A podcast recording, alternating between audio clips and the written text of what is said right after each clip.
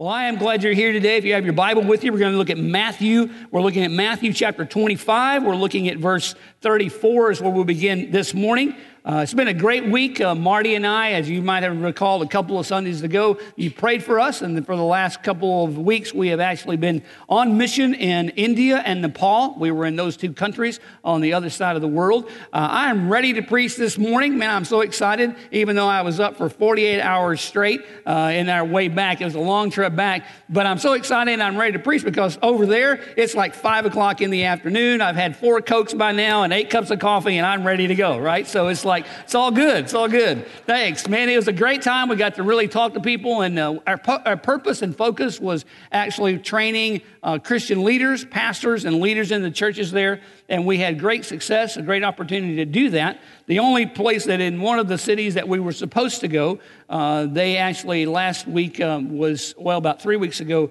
they arrested a pastor who had been preaching and, uh, and actually put him in jail, and he was able to get out of jail, and they, they sent him back to the country that he was from. But because of security concerns, we actually had to cancel one meeting that we were going to have in the country that we were in at that time. So security issues were very high. Uh, we were on alert for what we could say and what's going on in those two countries. Right now, to be a Christian is okay. You just can't share that with anyone else. There is a law now, a new law in both of those countries uh, about conversionism and churches and people who preach and teach about converting are actually that's against the law. And you, you no longer that's a new a new law for them over the past probably 12 to 18 months. And so it's changing everything about the church uh, in both of those countries that we were in. And so we had a great opportunity to talk about that to hear about that uh, to understand a little bit more of what persecution means.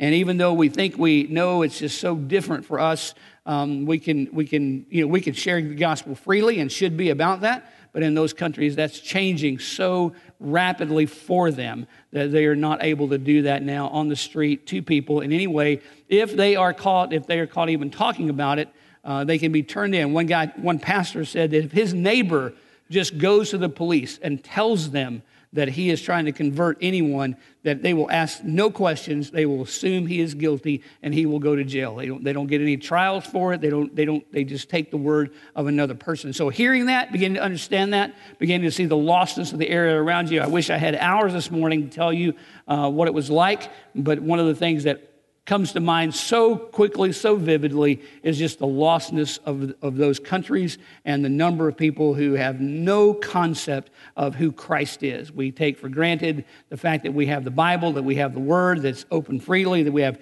access to the gospel, but in those countries there is no access to the gospel. There are no Christian, uh, there's very little Christian uh, programming or radio. There's some, some of it, but just very little in different areas. And so just to be able to see that, experience that, and then to be able to work with pastors who are out there who are doing the work. Actually, uh, Marty did a couple of sessions on vision and vision casting and direction and authority in church. I was able to do some sessions on uh, having wisdom to be leaders, talking about shepherding, some of those things that the pastors were just uh, listening to. And it was just a great time uh, to do that, working through a translator, talking with them. But thank you as a church for allowing us to be able to go there. Uh, we so appreciate your willingness and your desire to see the nations hear the gospel. And that really, really does make a difference. Today, we're talking about what we do in southern Indiana and how we reach people around us. Because just as lostness is true in their part of the world, in South Asia, it is true in southern Indiana. And so we know that people all around us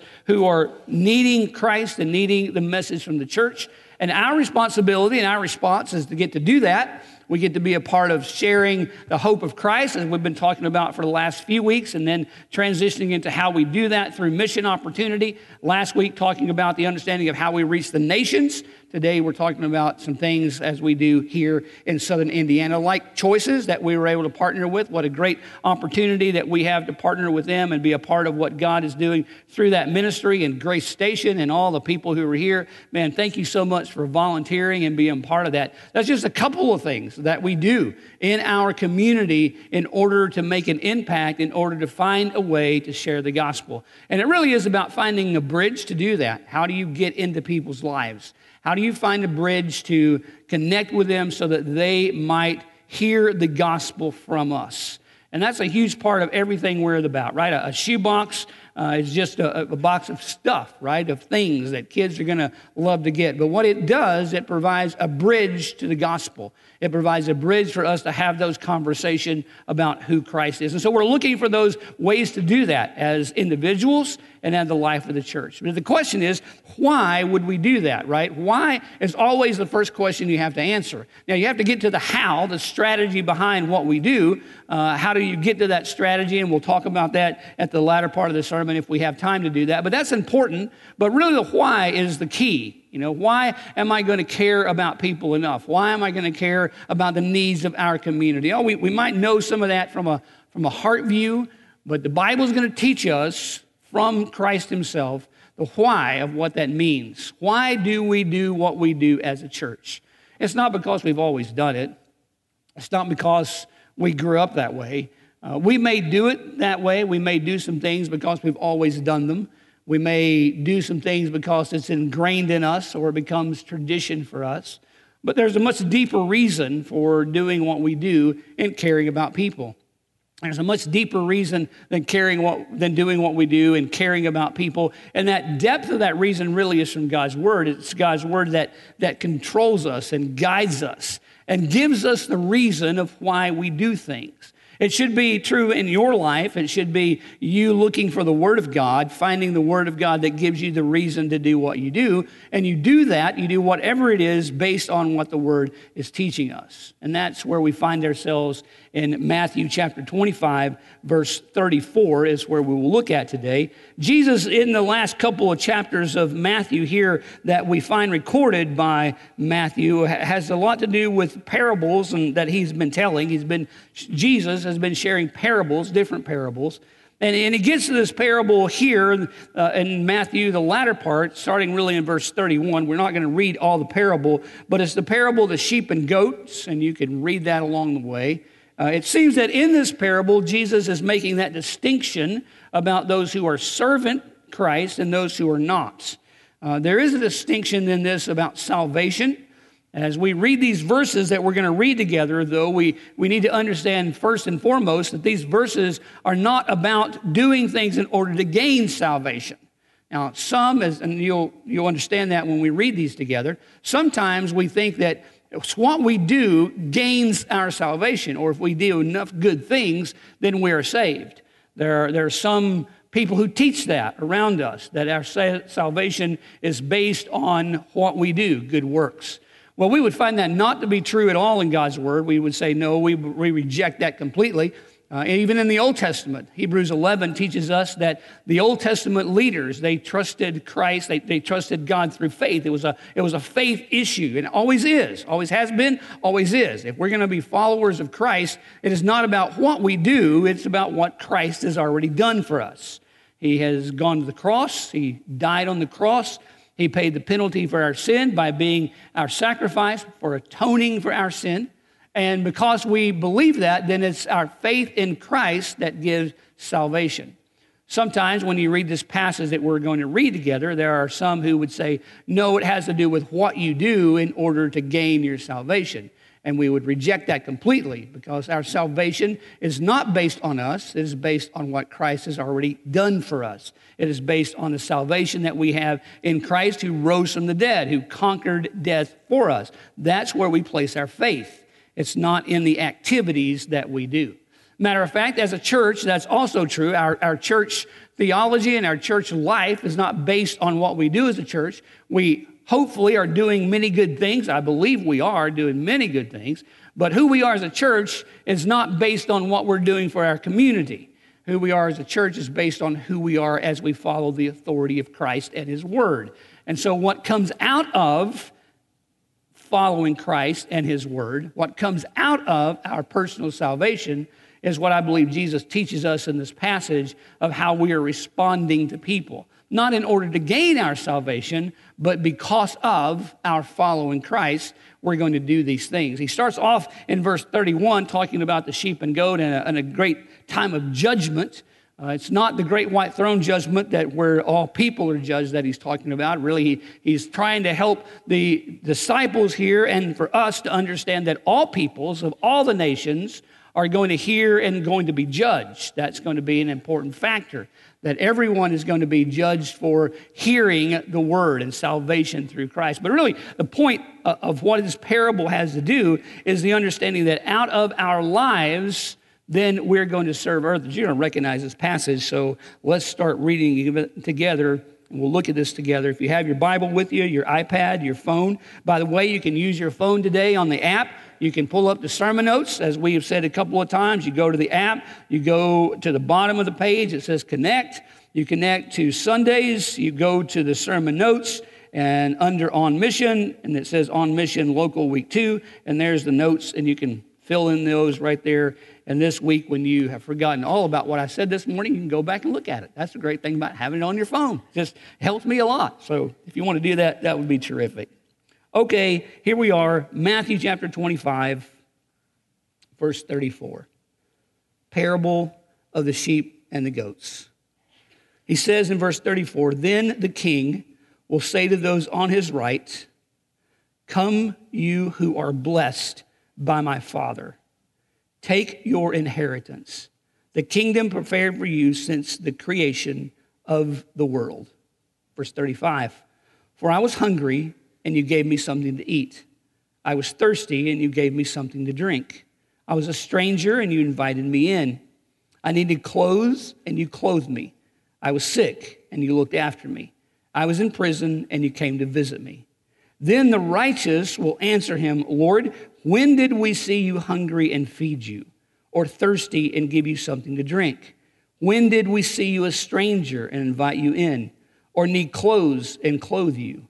When did we see you sick or in prison and go to visit you? And the king replied, Truly I tell you, whatever you did for one of the least of these brothers and sisters of mine, you did for me. Now, you probably recognize that parable. And he recognizes when that parable goes on, eh, he tells them again, the righteous answer, Lord, when did you all this? And he, he replied, as we read at the end, You did it unto me. And then it goes on in verse 41, and he tells some of them to depart from me because I never knew you, because you did not do these things that I have asked you to do, the things that we read about there in that moment. But again, you got to be careful when you read this passage because, again, some have connected it to salvation. Well, I didn't do these things, so therefore I wasn't saved. Or I did these things, therefore I was saved. That's not the focal part of this passage and the parable that Jesus is teaching. He is talking about the fact that we are believers, the fact that there are things in our life that would naturally then come out. But in this parable, as he has always done, Jesus' focus is to point to himself, right? A parable is not just in order for us to learn a great truth. There is parable and purpose in that. But the parables that we find in Scripture always lead us to an understanding of Christ. And as believers, it even, even more so for us. And when he teaches us in this passage about what he is teaching us, he really is moving us to point our lives and our direction to who Christ is in us. Who, who is Christ in us? What do we understand and what do we learn from him? Now, as a church, we're doing so many good things, right? Uh, I've, I've, written some of these things down. Grace Station, we've talked about choices. We've talked about our food pantry. We have a food pantry over here, and every Tuesday, people are coming and picking up food. Er, 20, families a week are coming and getting boxes of food from our church every week, and they're hearing about Christ. They have opportunity to receive a Bible from us. It's just a great way to do that. In recent weeks, we have been able to give supplies to Hazel, Hazelwood Middle School in downtown. We've been able to, to share them with, to share with them some needed supplies, pencils and paper and things that they need to have and ask for. And as a church, we were able to use harvest dollars in order to do that. Uh, Slate Run Elementary, the same way. They were here in our building, now they're in their school, but we've been able to help them. I know some of the groups are helping them, making great impact of that. This past week, we were able to help Morgan Elementary School. Morgan Elementary is about two miles from Palmyra. As we worked with their counselors, they said that we, they need backpacks because the children uh, don't have the financial resources. So we were able to give to them, purchase for them uh, a uh, hundred backpacks. And we just said, here they are. You give them to kids that need them. A matter of fact, uh, the backpacks even say Graceland Baptist Church on them. uh, a way that we are going to be able to connect with the families in that community as we continue to work in Palmyra. Pray for Palmyra. I hope you are. Uh, we're meeting this afternoon because in three weeks we'll be going to two services in Palmyra. We're excited about that. They've had over 100. Amen. Thank you so much.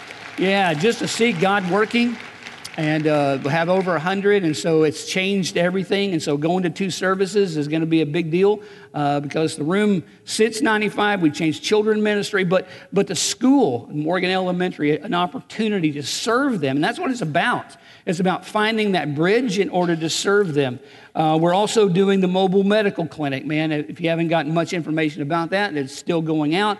If, you, if you're no dentist, we need dentists. You're going to come along beside that.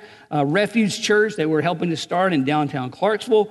Uh, I don't know if you guys know that we've got a, a, group of men, mostly men, there's some women that help too, that build ramps, and they're going all over the city building ramps for people who need them. They send us pictures, and they, and one of these weeks you'll be hearing more about that and seeing some of those pictures. But these guys and the ladies that work with them are just tremendous, going out in the homes, uh, going out to people who need it, and just free labor. And, and some of their harvest dollars are hoping at times to buy uh, equipment or supplies that are needed. Most of the time, uh, the people who are having the ramps are willing to help fund some of that, which is great.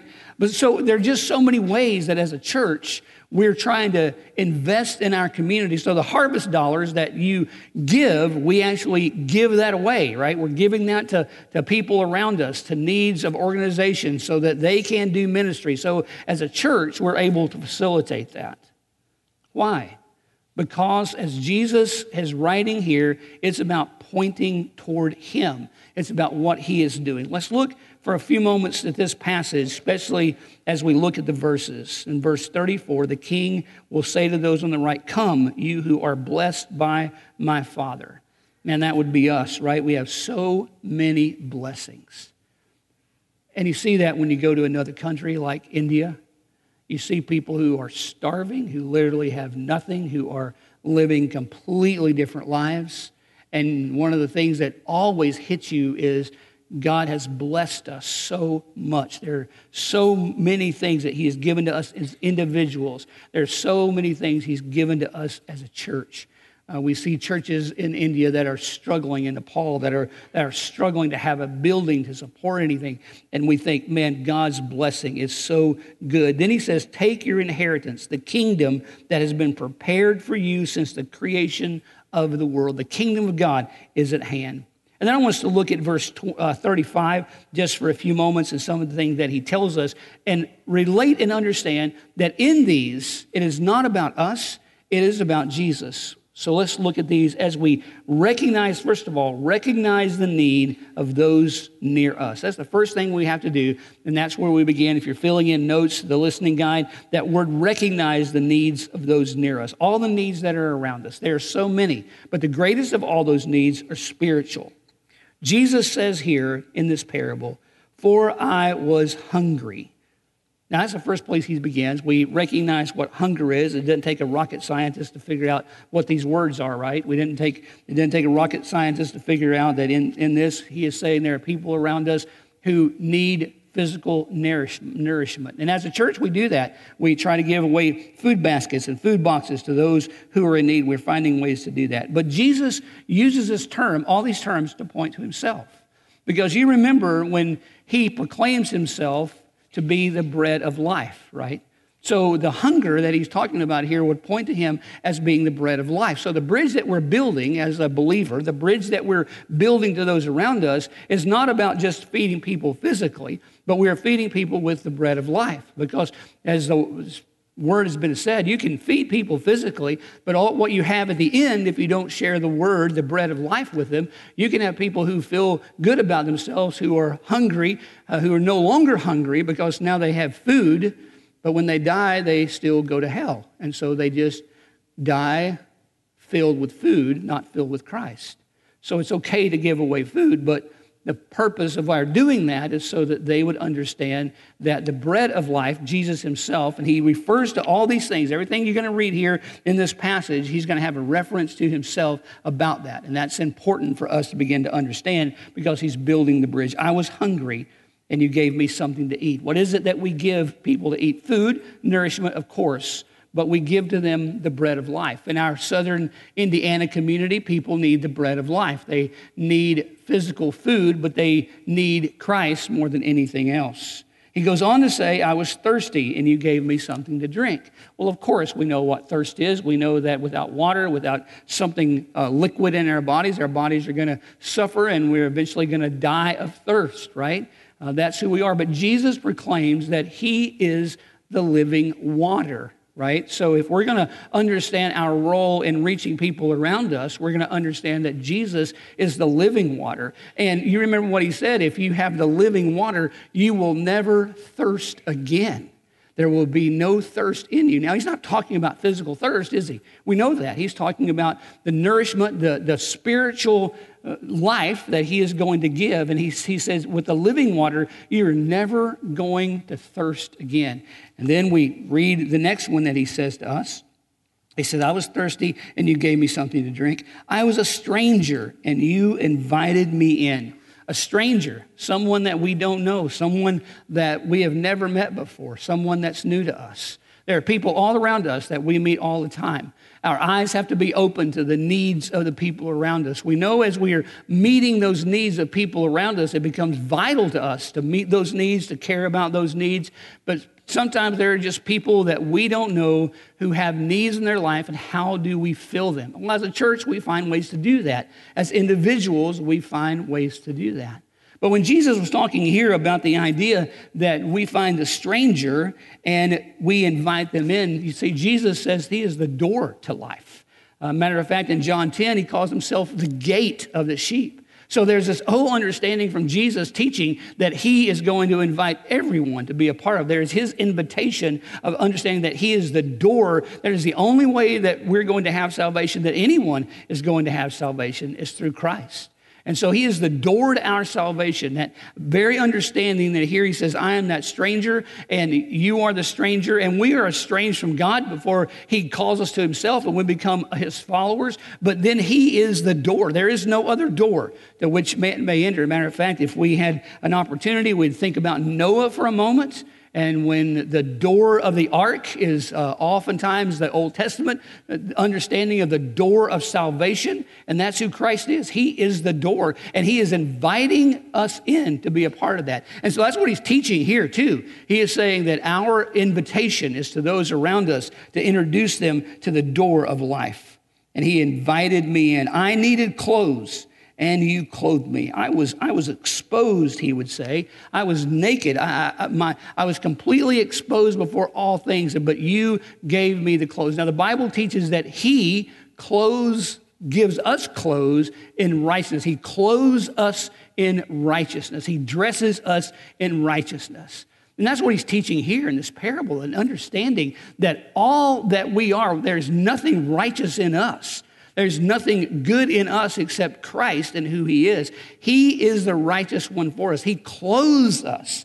He clothes us, gives us, He dresses us in the righteousness of Himself not in anything we do, not in our abilities, not in our strength, but in the very fact that He is the one who is our clothing. He is the one we put on. There's so many passages in the Word about putting on the things of God. And here, I believe that's one of the things that He's teaching out of this parable an understanding of who He is. He is the one who gives us what we need, He is the one who clothes us in righteousness. It's not about our good works, it's not about what we think we do or don't do, it's not about our sinfulness.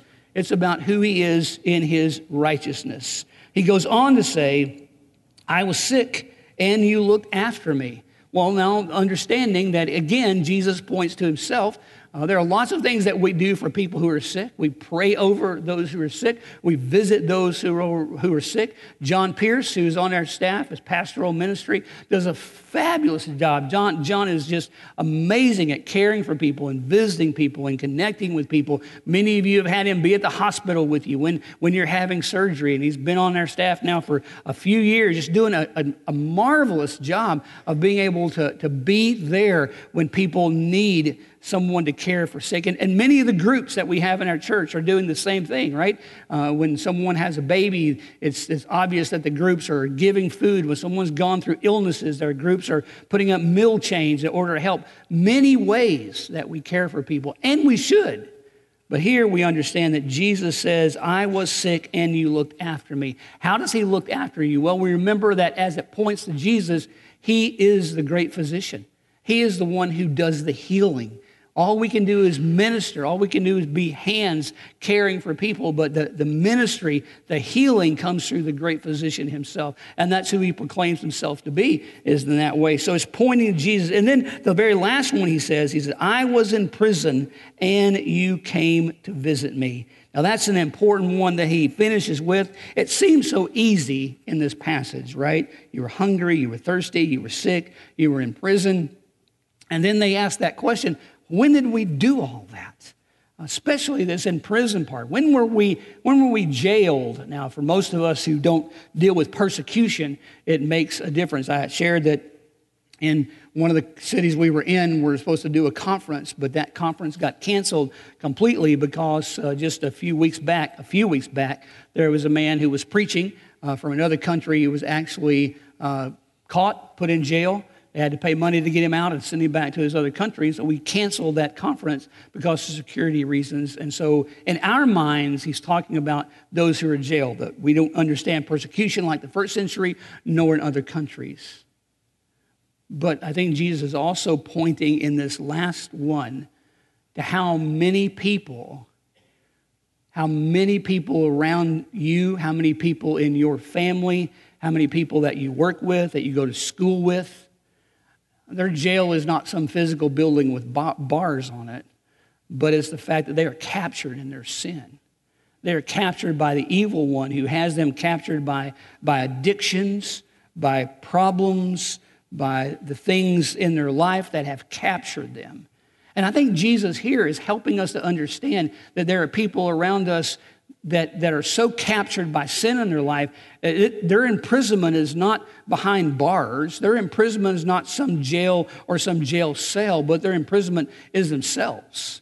It's their sinfulness, it's their addiction, it's their problem. And I think Jesus is teaching us here very clearly that freedom is not being outside the walls of a jail, but freedom is finding freedom in Christ freedom from those things that keep us bound to Satan, those things that keep us bound to the evil one, those, keep us, those things that keep us bound to ourselves and the sin that we're connected to and can't get away from. And so when he says here that you saw me in prison and you were and you came to visit me, I, I think what he's, he's one of the things that he's connecting with is for us as believers to understand that there are people around us who are, who are imprisoned in their own lives. Now he goes on in the latter part of this verse and he, he does the same thing right in verse 37. The righteous are going to say, Lord, when did we see you hungry and thirsty? And when did we see you needing clothes? And when did we see you sick? Or when did we see you in prison? And he says, When you do this to one of the least of these, my brothers, the brothers mine, you have done these unto me.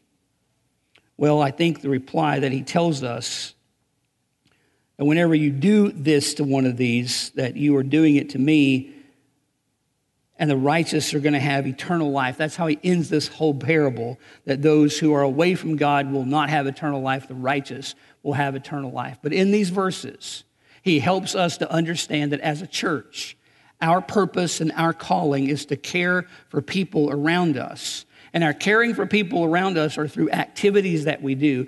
The caring for people around us that you do as an individual are the things that we do not in order to gain salvation, but because of who Christ is in us.